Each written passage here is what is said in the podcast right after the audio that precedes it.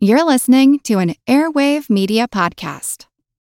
Another day is here, and you're ready for it. What to wear? Check. Breakfast, lunch, and dinner? Check. Planning for what's next and how to save for it? That's where Bank of America can help. For your financial to dos, Bank of America has experts ready to help get you closer to your goals. Get started at one of our local financial centers or 24-7 in our mobile banking app. Find a location near you at bankofamerica.com slash talk to us. What would you like the power to do? Mobile banking requires downloading the app and is only available for select devices. Message and data rates may apply. Bank of America and a member FDIC.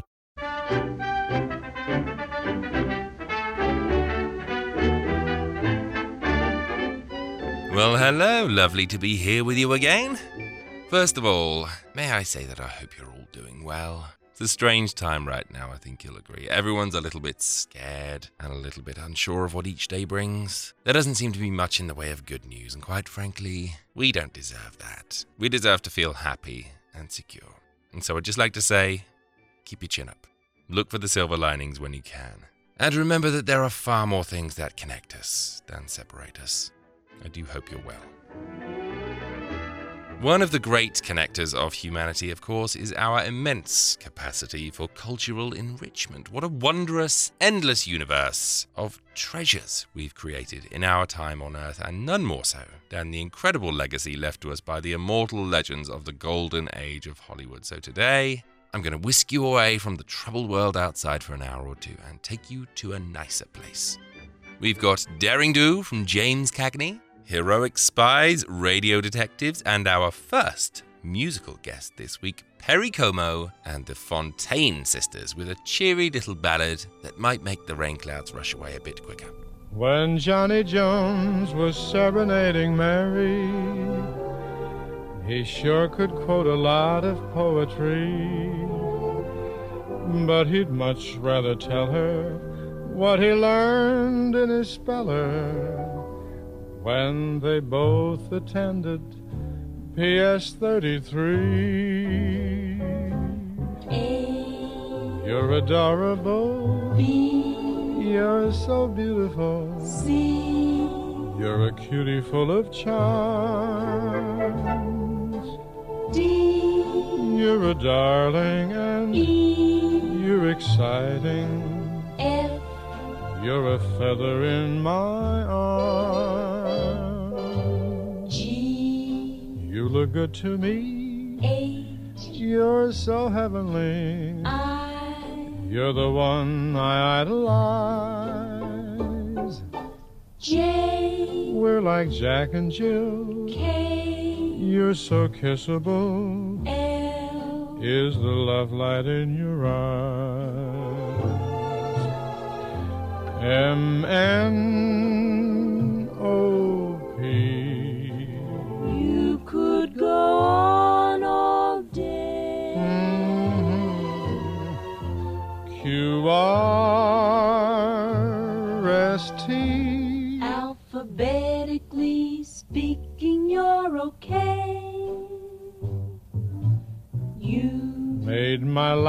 complete. V, Means you're awfully sweet. W X Y Z. It's fun to wander through the alphabet with you. To tell, us what? I mean, Uh huh. to tell you what you mean to me. We love you alphabetically. And that was Perry Como and the Fontane Sisters with A. You're adorable. Why, thank you, Perry and friends. Something else to be very happy about is the news that the Dark Pages has just released its new supersized edition.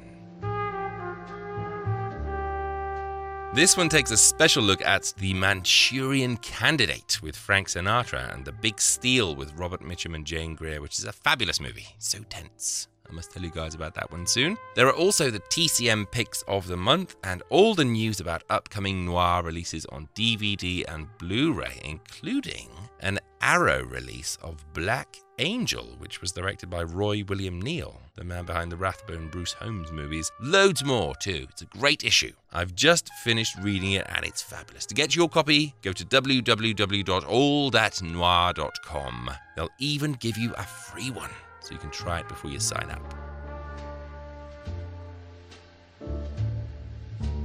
One of the great Golden Age directors was Mr. Henry Hathaway. Not a name that springs instantly to mind when you think about your top 10, I think it's fair to say. That said, he really does deserve to be more recognized than he is for sure. If you're a Westerns fan, then you'll certainly know his name. He directed such gunslingers as The Trail of the Lonesome Pine, Rawhide, The Sons of Katie Elder, lots of big name cowboy yarns. But despite his cuddly appearance, Hathaway also strayed into some very dark territory. Kiss of Death, starring Victor Mature, is a particularly brutal and frightening piece of film noir. Most famous, perhaps, for the scene in which Richard Widmark laughingly murders a wheelchair bound old lady by pushing her down the stairs. Johnny Apollo, with Tyrone Power and Dorothy Lamour, is the moral whirlpool tale of a son who goes off the rails when he loses faith in his father, turning to organized crime. Niagara, starring Marilyn Monroe and Joseph Cotten, is the very twisted tale of a faithless marriage that turns to murder against the backdrop of Niagara Falls. And Call Northside 777, of course. Did I do too many sevens there? There's three sevens anyway. That stars James Stewart. It's a film that I've constantly badgered you about as being one of the true greats of noir, mixing docudrama with a mystery thriller to wonderful effect. Well, in the wake of World War II, Hathaway turned his considerable talents to a pair of espionage thrillers that married all the influences he'd been developing so far. You had noir, docudrama, crime, mystery, and even to an extent, the Western tropes of heroes and villains and standoffs. The results were two spy movies that I've always adored, and so I thought I'd present them to you today. First movie is As Spy as They Come, 1947's 13 Rue Madeleine, starring James Cagney, Richard Conte, Annabella, and Melville Cooper. As in Call Northside 777, this is a weird hybrid of film noir and documentary. You have a factual voiceover explaining the plot, which was based on real life events. This is much the same, although the real life events that inspired the movie are taken from many different events, not one clear narrative like you have here. The story is fantastic and really absorbing from the get go. We follow a bunch of new recruits to the OSS, the Office of Strategic Services, from their initiation and the many tests they have to go through and into their first mission, which takes place in World War II Europe. The Washington headquarters of Secret Intelligence was under tight security, its address and telephone unlisted in any governmental directory. Few even knew of its existence. The story of Operation 77 is typical of the activities of any of the 76 groups which preceded it. Each candidate's qualifications and background had been checked and rechecked before he was called to Washington. Every member of 077 had volunteered, without reservation, for hazardous duty behind enemy lines. The first half of the film is their training, and while that may sound kind of boring, it's actually really fun. Our recruits get thrown into all sorts of situations and have to devise ingenious ways of getting themselves out of them, all under the watchful eye of OSS instructor and master spy Bob Sharkey, played by James Cagney.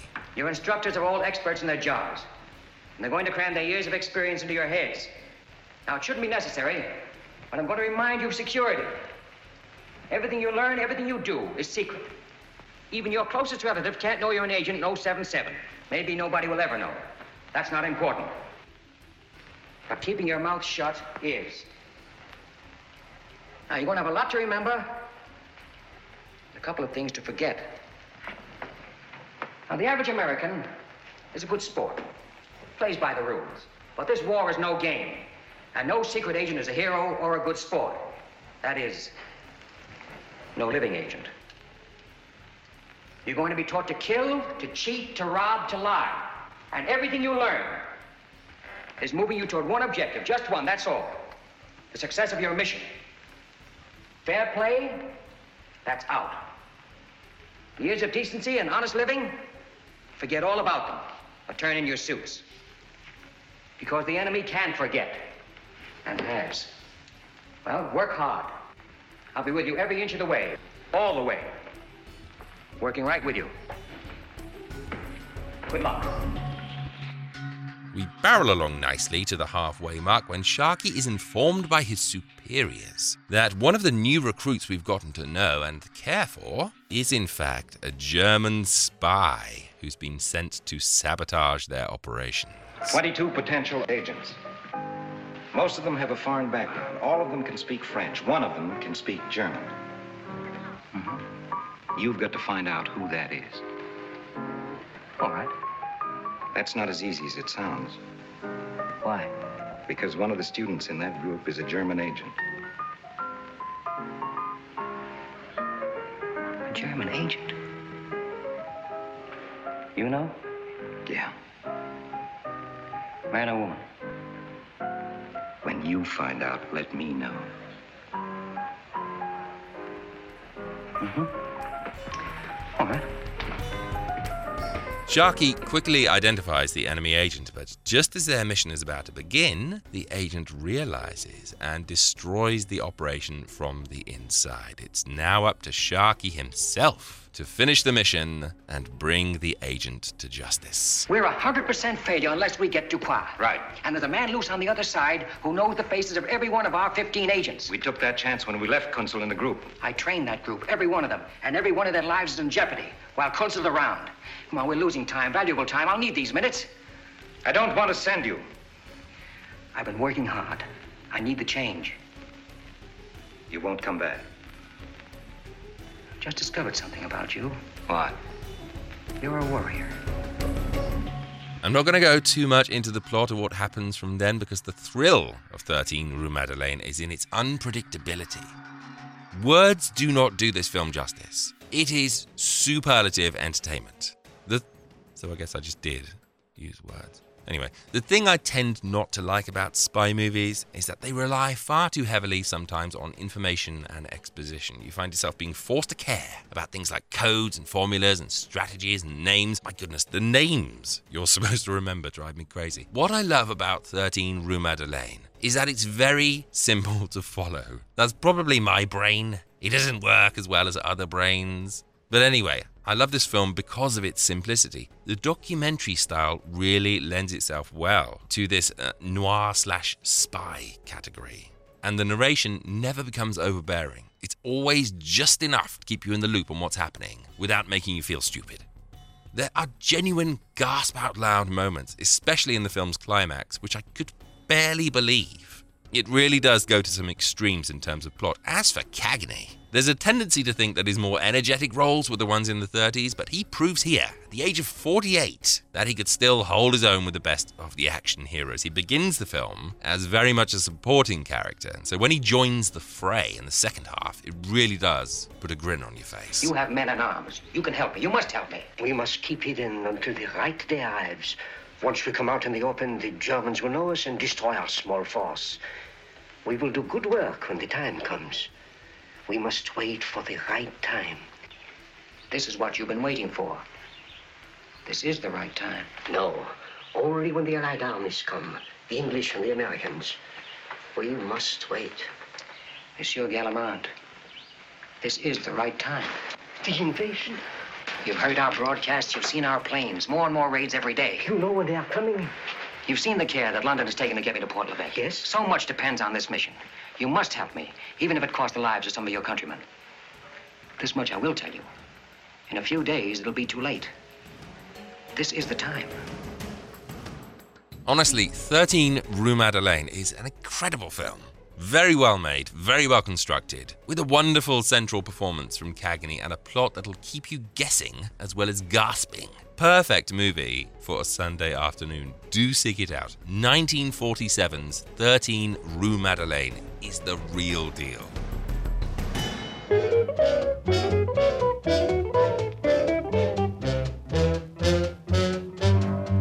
Yes, it's a good day for singing a song, and it's a good day for moving along. Yes, it's a good day. How could anything be wrong? A good day from morning till night.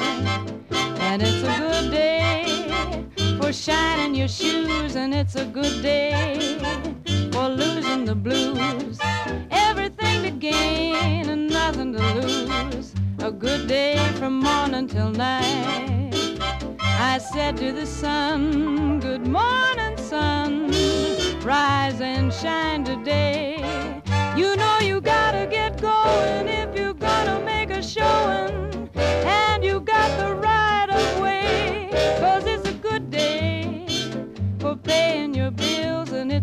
day for curing your ills. So take a deep breath and throw away the pills, cause it's a good day from morning till night.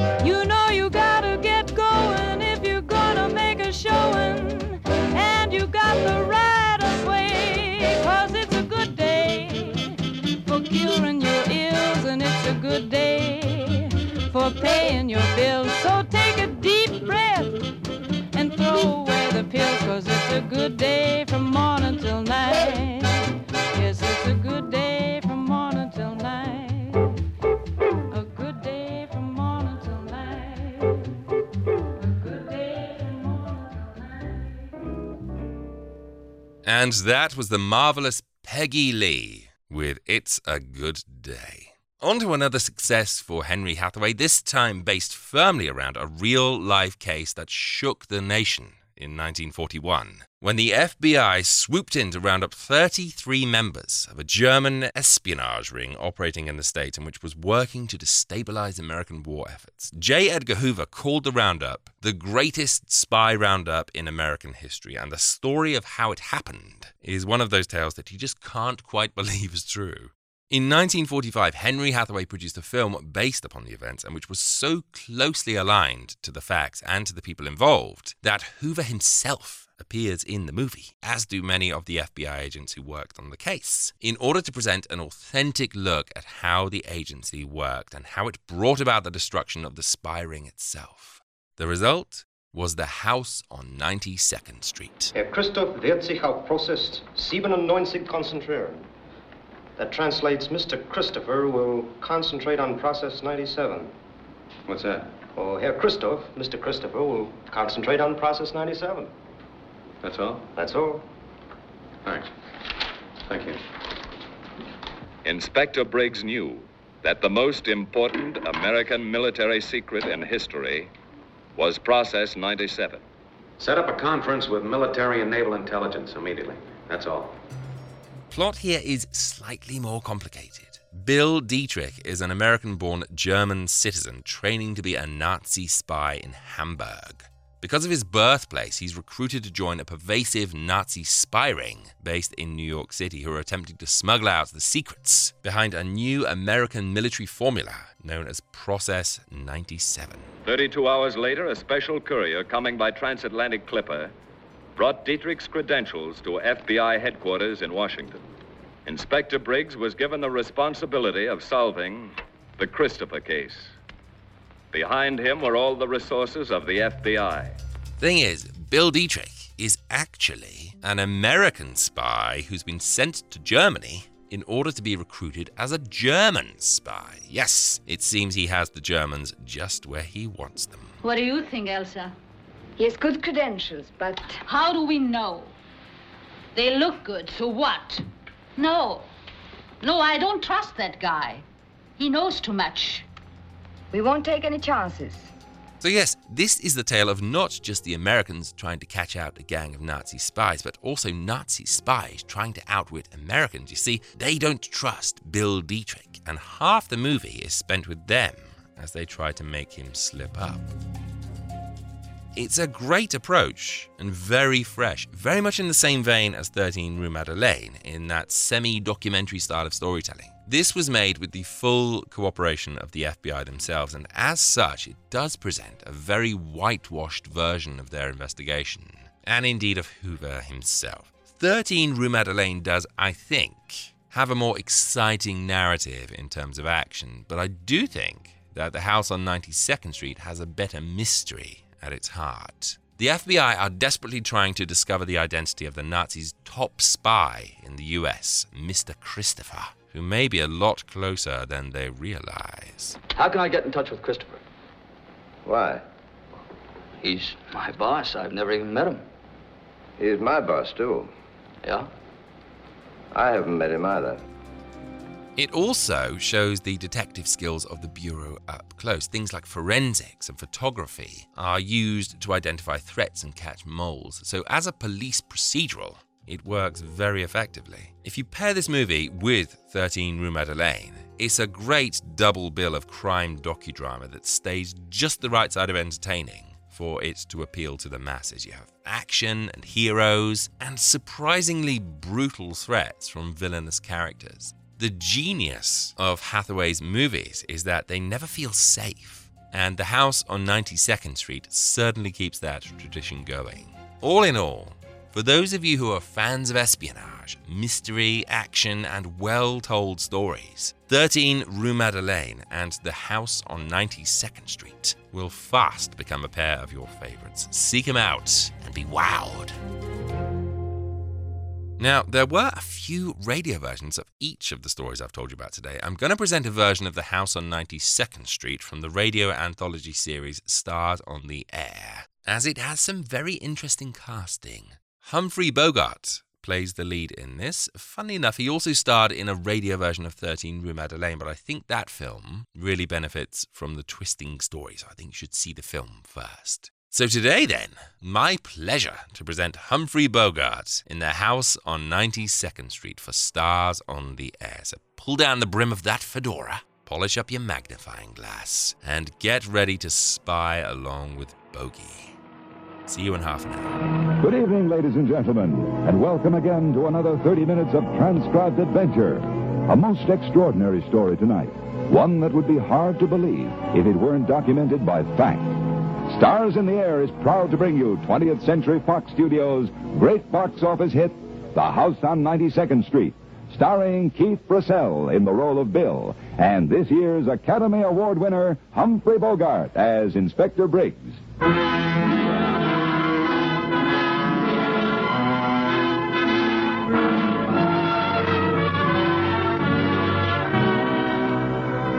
In all the crowded secret files of the Federal Bureau of Investigation, no record is more amazing or spectacular than the case of Process 97. Now at last the story can be told. And here is the only man who can tell it, Inspector George A. Briggs of the FBI.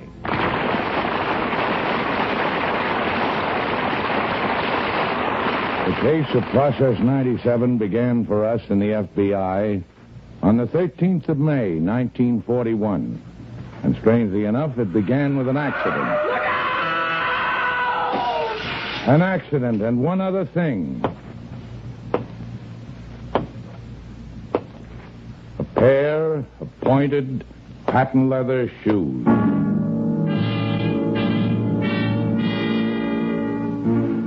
May 13th, 1941. That afternoon, while crossing a busy New York street, a man had been hit by a taxicab. He was badly injured. And afterward, in the ambulance, with the intern and the traffic policeman. What do you think, Doc? Has he got a chance? Not much. You think maybe it'll. Wait a minute. He's trying to talk. Listen. Christopher. Christopher. Hey, Joe, slow down. He's through. Hmm. I wonder who he was. Well, there might be some identification on him. Yeah, here's something. Spanish passport. Francisco Alvarez. Notebook, too. Say, Doc, this stuff is all in German. Let's see. Uh, stuff about uh, uh, ships, I think. And uh, Brand Kerngeschoss. Hmm?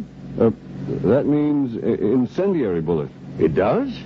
Hey, what kind of stuff is that for a guy to be carrying around? With a war on? Yeah. Yeah, th- does seem something funny about it. I'll say. I'm going to turn this stuff over to the FBI.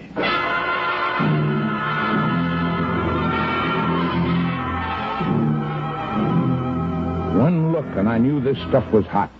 I didn't know how hot until later. And while my laboratory men were going over the notebook and the other papers taken off the dead man, I had the driver of the cab brought in. You, you see, Inspector, there was two of them, and they was talking and not looking, and I slammed on the brakes. But when I was... Now, what happened to the other man? Oh, he, uh, he jumped out of the way. And the next thing I know, I, I'm out in the street holding this fella's head and screaming for an ambulance. And, and then the other guy picked up his briefcase. Carrying a briefcase? Uh, yes, sir. And, and, and I remember seeing his pal pick it up, see? But later, when I look around for him, he's gone. Yeah, I'll, uh, uh, could you give me a description?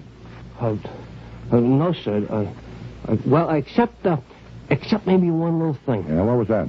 Well, I was holding this fella, see, like I told you, see? And, and, and the other guy was standing there for a second, and, uh, and I noticed one thing. Yes? His shoes. Shoes? Yeah, his shoes. A pair of pointed patent leather shoes.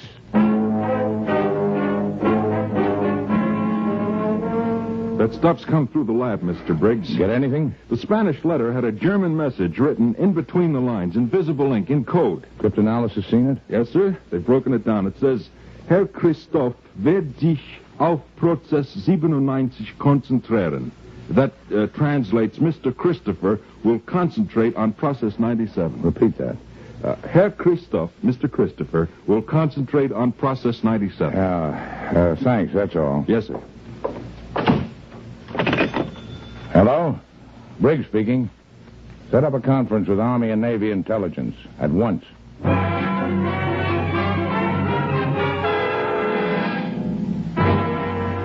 Mr. Christopher will concentrate on. This is impossible, Mr. Briggs. No one knows that Process 97 even exists. I'm afraid the Germans know. How much they know, General, is something we'll have to find out. You've got to work fast. I understand. I'm not so sure you do, Mr. Briggs. Perhaps I should tell you Process 97 is not just another weapon, not just a new explosive. Its properties, the scientific principles involved, may someday revolutionize life on this planet. Its military application is so devastating that I hope we will never be forced to use it. But until the process is perfected, it must be kept an absolute secret. And for that, we look to the FBI. We'll do our best, sir. Have you any other information? Well, not at this time. Well, there must be some lead. Who is this Mr. Christopher? I wish I knew. I was in a blind alley, and I knew it. But as it happened, at almost that very moment, across the sea in Hamburg, Germany, You will sail for New York tomorrow, Herr Dietrich, by way of Lisbon. I'm ready, Herr Strassen. I have your papers here. Draft card, driver's license, army discharge, social security. No one could tell them from originals. Hmm, pretty neat. These are your credentials, and here are the messages. Microfilm. They will fit into the back of your watch. Okay. Your mission is vital. When you reach New York, you will go immediately to Miss Elsa Gearhart. Through her, you will contact Colonel Hammerson and Adolf Klein. These are the only contacts you will make, Herr Dietrich. I see. Now, one thing more. There is one person in the United States who can countermand the orders I have given you. If you ever receive instructions from a Mr. Christopher, abandon everything else and place yourself entirely at his disposal. I understand. Now, uh, where will I find this Elsa Gerhardt? She runs a fashionable dress shop in New York. I have the address here. In a house on 92nd Street. That was all very neat except for one thing. Bill Dietrich happened to be one of our men. An American born to German parents, the Nazis had made him a tempting offer, and apparently he'd agreed to work for them. But before he even sailed from Lisbon, his watch, with the precious microfilm, was exchanged for a duplicate and on its way to us by Atlantic Clipper. And 27 hours later, in our laboratory... You want this microfilm altered, Mr. Briggs? Now, just the last line. See where it says he's forbidden to contact any other agent? Yes, sir. How do you want it to read? Authorized to contact all other agents.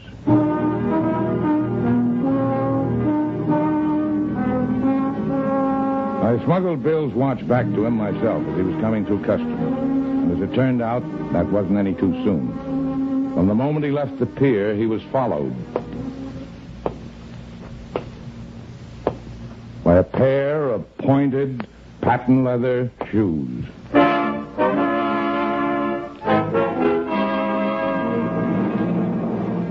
Elsa, you're sure these are his credentials? Microfilm, like all the others, Max. I don't like it. All the rest of us are forbidden to contact other agents. Why should he have so much authority? Why not ask him? I'll call him in. Ah. All right, Mr. Beetle.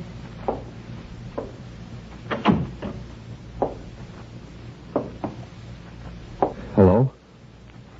This is Max Coburg, used to be with the Eisenwachtbund. Max has special duties. Yes, I know. Gestapo. I know about him. What do you know? Hmm? The usual things. Yes? Well, what do we know about you? You've seen my credentials. Perhaps you'd like to tell us more. Where did you come from? Germany. Where in Germany? Hamburg, 26 Klockstockstrasse. Who sent you? Colonel Felix Strassen. When did you leave? Three weeks ago. When did you arrive? Look, why do I have to answer all these questions? I showed you my credentials. Maybe you don't want to tell us when you got here. Well, Mr. Dietrich? It isn't that. It's just that Very I... well, we'll tell you. You left the pier at 10.50 this morning. You took a cab to the Martinique Hotel, 30th and Broad, checked in, stayed there until 12.30. You took a bus to Times Square, went into the Silver Dollar at 46th Street, had a cup of coffee. You left at 1.17, went into the newsreel. You spent an hour in the theater, then you took a cab to 92nd and 5th, got out, and walked the rest of the way over here. Well, looks like you know all about me. And we are going to keep on knowing. What's so special about you, Dietrich? Special? Why should you be authorized to know all our agents? Hamburg wants information direct and quickly. I'm to build a shortwave radio set. You'll help me get the parts, of course, and all information will clear through me, and those are orders. Wonder I see. You're to put me in touch with Hammersohn and Adolf Klein. I've got money for them. I'll open an engineering office. They can contact me there. Now, if you'll give me back my credentials. Oh, good will. Of course. Thanks. And I'll let you know when I've got my office open. See you soon, I hope. Elsa, I don't like it. He knows too much. I don't care about his credentials. I I'm going to check them, Max. I'm going to ask Hamburg for mm-hmm. confirmation. How? By mail. To Brazil. That will take a little time, of course. But I'm willing to wait and be sure.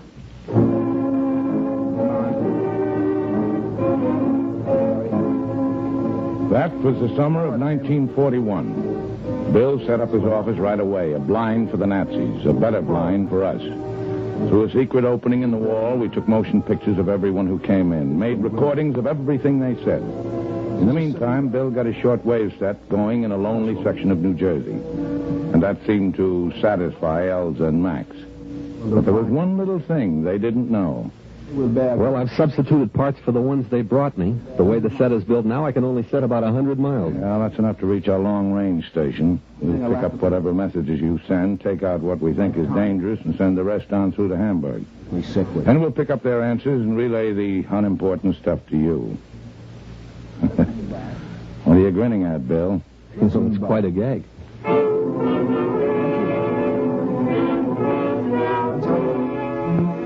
Yes, quite a gag. And it worked.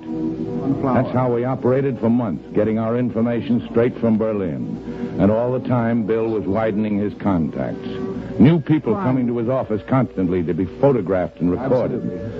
We were building up quite a special file. But still no hint about Process 97. Still no clue to Mr. Christopher. Then all of a sudden, things began to happen. Starting with Sunday, December 7th. Extra, extra, Japanese attack Pearl Harbor. Extra, extra, Hitler declares war. The FBI was prepared. We were ready to act. Your name is Hans Mueller? Yes. You're under arrest. Now, Schlosser? Yes? You're wanted by the FBI. Charles Ludwig Pagel? Yes.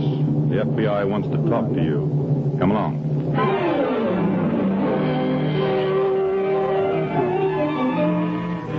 I didn't have Elsa and her pals brought in. I was still hoping for some kind of a break. And as it happens, it came that night. You want to see me, Elsa? I, I found your message at my hotel. Why did you take so long, Dietrich? Where have you been? Over at the Radio Shack. What's up? The war. At last. Why, you... Now we will begin to teach these fools. Remember, please. I have an envelope here with some papers in it. You must get it to Hamburg as fast as you can make the transmission. All right, what is it? The most important job we have ever undertaken. If we hadn't done anything else in all the years we've been working here, the information in this envelope would be more than worth it. Now, Dietrich, it's up to you. Don't worry, I'll get it through. Because they're full of money. Cigarette? I don't smoke. My mistake. All right, let's have a look at those papers. Like the wheel. You're to have them back here tomorrow night. Hey, that's a tough order. I've got to put them all in code. That takes time. Orders are not to be questioned. Why can't I just burn them after I've finished? Radio messages are often garbled. This data will also be sent by mail. The order comes from Mr. Christopher. Christopher? The envelope was delivered less than 30 minutes ago. I can't impress on you how urgent it is. You don't have to, Elsa. I think I can guess.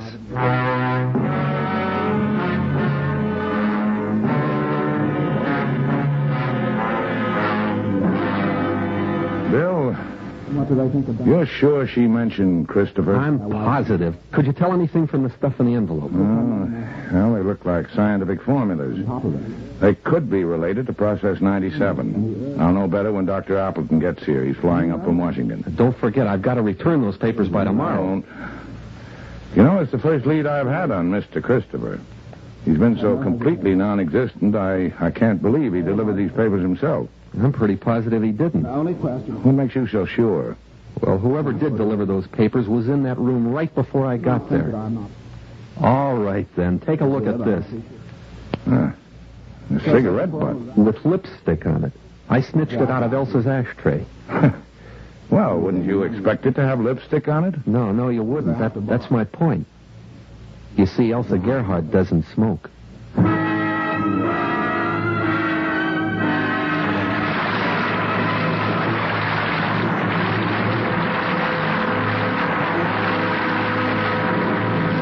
am I? Betty.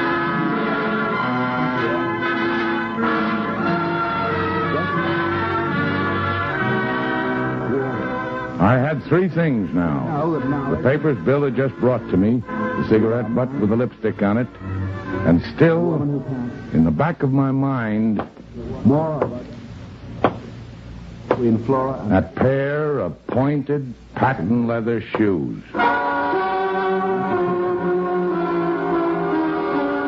Dr. Appleton arrived from Washington within the hour. For a long time, he studied the papers I handed him. When he looked up, his face was white with shock. Mr. Briggs, there's, there's no doubt about it. These papers contain data on Process 97. Accurate? Appallingly. Right. These are details of experiments we made barely two days ago. We had to work pretty fast. Dr. Appleton stayed with us most of that night, changing some of the figures, just enough to throw the Germans off the track. Then we retyped the whole thing with the same kind of machine that had been used originally, and Bill transmitted it, then took the envelope back to Elsa. Dr. Appleton was completely upset. She. I, I don't understand it, Mr. Briggs. Most of the workers and technicians never leave the central laboratory area. We have our own laundry, movies, library, even a drugstore and a soda fountain. But some workers do leave. A few, but they undergo the most meticulous examination through a fluoroscope. I even have to go through it myself. Calculated. Why, these clothes I'm wearing were handed to me by an armed guard. And still those daughters got out. Mr. Briggs, do you have any hope of finding the man who's behind all this? Now, we'll find him. Hello? Briggs talking. I want motion pictures made of every person who leaves the central laboratory of Process 97. Yeah, that's right. And one thing more. Be sure they don't know they're being photographed.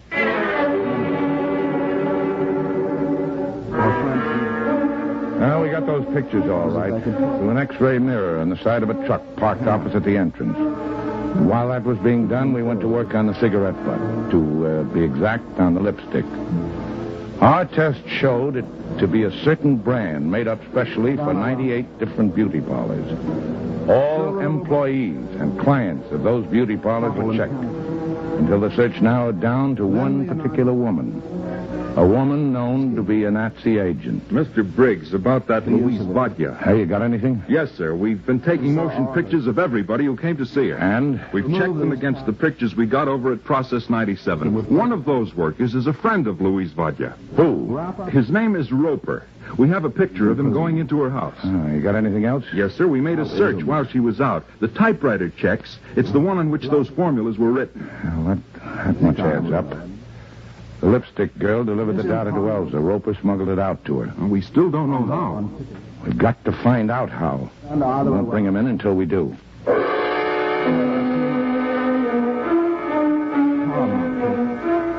That's funny. We didn't figure out the answer. We got it from Germany. A message came through for Bill. It said, on orders from Mr. Christopher, Max Coburg will remove GK2. The Christopher part of it was enough to catch my attention. But it was Bill Dietrich who explained the rest. GK2. That's a familiar word in Hamburg for a very special type of agent. Yeah? Yeah, it means uh, memory artist. A memory artist? Hamburg was always looking for them. You know, they took a special course to improve their memories even further. You think it's possible for a man to get those formulas out by memory? Complicated stuff like that? It seems incredible, but that's what they're trained to do. Yeah. Well, could be at that. Memory artist, photographic mind, uh, a little bit at a time. Paper was him Come on, Bill. and Hackerty. Let's take a walk. Where to? Broadway. To see some vaudeville agents.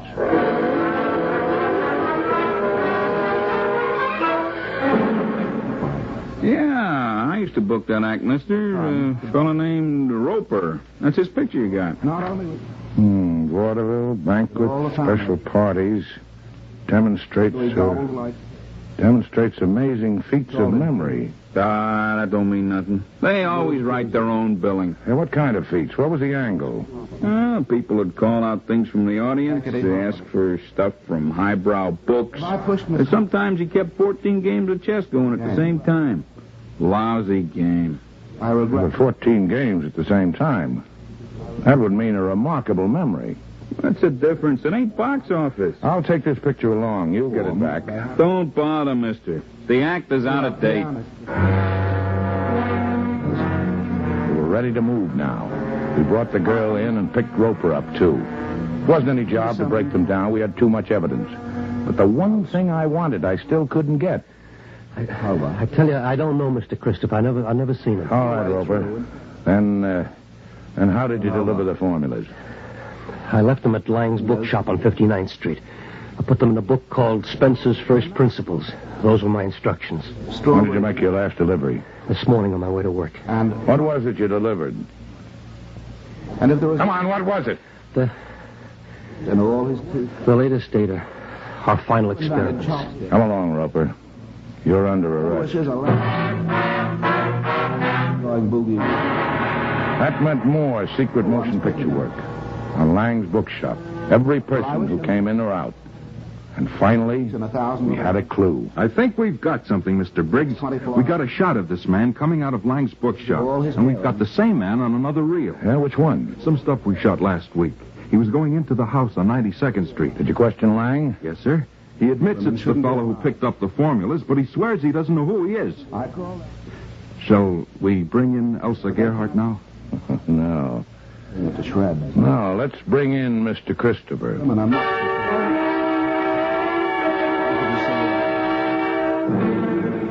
Packing it on. Max. What? Max, What's the matter, Elsa? the courier just brought a letter by way of Italy and Brazil. Oh. A confirmation on those credentials. Look, see what it says. The other He is forbidden to contact any other. Elsa, it says forbidden. Yes, quite different from the credentials he showed us. Where is he now? At the radio shack. And tobacco. Go out and get him, Max. I want to talk to him. hello. Hello, that you, Mr. Briggs? Hey, yes, sir, this is Julius. Hey, yes, sir, fella just come and took Mr. Bill away. Consumption. Eh, no, sir, nobody didn't pay no attention to me. I was fixing the fence near the radio shack. Yes, sir, I got a feeling you better hurry.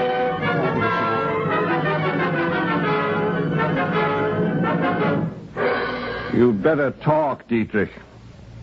Come on, talk. Okay. I can keep this up for hours. It won't do any good, Max. He'll start talking when the injection starts to work. What was it you gave him? Scopolamine. Drugs part of the brain. By blow, palm. Maybe working now. Let me have a try. Star account. Wake up. Wake up, you. Wake up and talk. With an appreciation. Not a chance. All He right. forgets. We can wait. I'll take Tell it. you about that radio. Yes? I'd like to talk to Bill Dietrich. I'm sorry, he's not here. Listen, we've taken over the ground floor. The house is surrounded. Surrounded? FBI. We'll give you exactly two minutes. Women come out first. The men will follow, hands above their... Max, turn off the lights. What's the matter? What's up? Something's gone wrong. It's the FBI. It didn't take too long. Things happened pretty fast after that. Bill was in the room. Perhaps he can tell you better than I can. How about it, Bill? Well, I don't know. I was sort of fuzzy right then, but. Well, it seemed to me that Elsa turned to Max and spouted a lot of orders at him, and then slammed through the door to the other room. Max started piling papers into the fireplace, you know, the old Dodge burning the evidence. But just then, a gas bomb came through the window. That gave me the chance I was waiting for. I tackled Max. For a while, we were all over the place, and the gas was pretty thick. We were coughing and choking. By that time, you were crashing in the door. I thought if I could just hold on, but I couldn't. I was too weak. He shook me off and reached for his gun. I thought I was a goner for sure, but just then the door to the other room opened. It was awful smoky in there, but we could see a man. Max didn't stop to ask any questions. He started to shoot. Twice, and then again, and again, and whoever it was came stumbling into the room and fell right in front of us. And then all of a sudden, Max dropped his gun and picked the man up, and he held him in his arms. And he just kept saying over and over, Elsa. Elsa, Elsa. Well, I guess that's just about all, Mr. Briggs. The next second, you and your men were in the room, and Max was going out with his hands above his head. And you were looking down at Elsa and telling the others that... I guess Process 97 is safe for a while. There's your Mr. Christopher. Christopher? That's Elsa Gerhardt, isn't it? Sure. You must have made a quick change. You'll find her clothes in the other room, Bill. Yes, but uh, but you said it was Christopher. Don't you see what I see?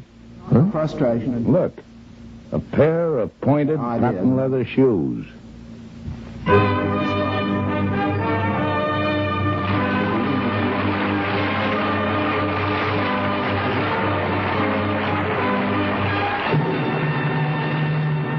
And that was Humphrey Bogart in the house on 92nd Street for Stars on the Air. Wonderful stuff. And if that's whetted your appetite, do go and seek out the two films from today. They're both excellent. And I'm sure they'll kickstart a love affair between you and Henry Hathaway. In the meantime, don't forget that if you want more of these shows, you can sign up at patreon.com slash attaboysecret and gain instant access to over 60 bonus editions, complete with radio plays. They're all there waiting for you now. A new one went up just a few days ago in which I told patrons all about 1939's The Invisible Killer, a film about a killer who murders people using poisonous telephone calls. It's utterly genius in so many ways and just god awful in so many others. For instant access to all of those, as well as many other bonuses, such as film club nights, previews, extra documentary shows, go to www.patreon.com slash attaboysecret or follow the link in the show notes and sign up. Only takes a moment, and you'll be helping to get these shows made, as well as earning yourselves a whole load of extras. So my thanks in advance to you. That's it for me then. I look forward to being back with you again next week. Remember, keep that chin up. Things are gonna get better. Take very good care of yourselves. And bye for now.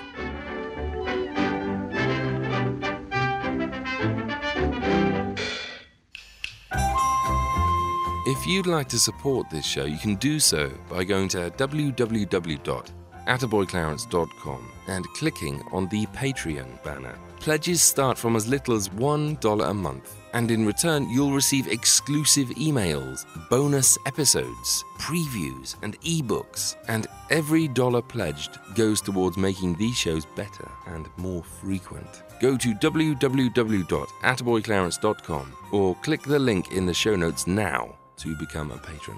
Thank you.